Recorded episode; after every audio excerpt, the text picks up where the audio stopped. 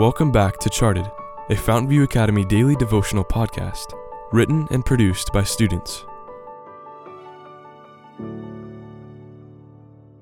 Episode 167, written by Rodrigo Diaz. Growing in Faith.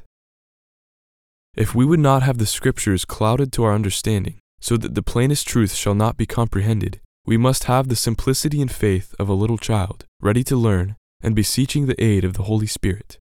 Steps to Christ, page 109. When I was five years old, my dad started to teach me how to ride a bicycle.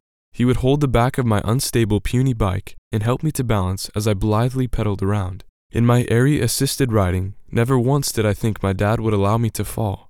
I trusted blindly that his steady hand would compensate for my shaky biking skills and inordinate sense of balance.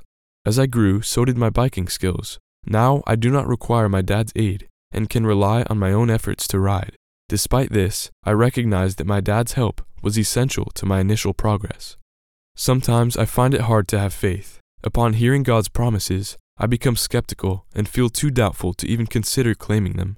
I am then reminded of the amount of faith I had when I was younger.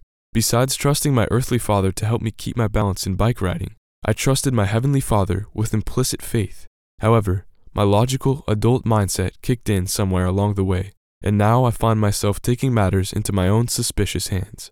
In these moments, I plead with God to restore my faith in Him. This proves that there is at least some faith remaining in my heart. It gives me certainty that the Father is drawing me to Him. Should it not be easier to trust in my Heavenly Father, who is all powerful, than to trust my earthly father? How could I let doubt shut out the one who gave ultimate proof of his love for me? The Lord then soothes my soul, which was previously plunged in doubt and turmoil, and makes it as though a little child's, receptive to his voice, and eager to claim his promises.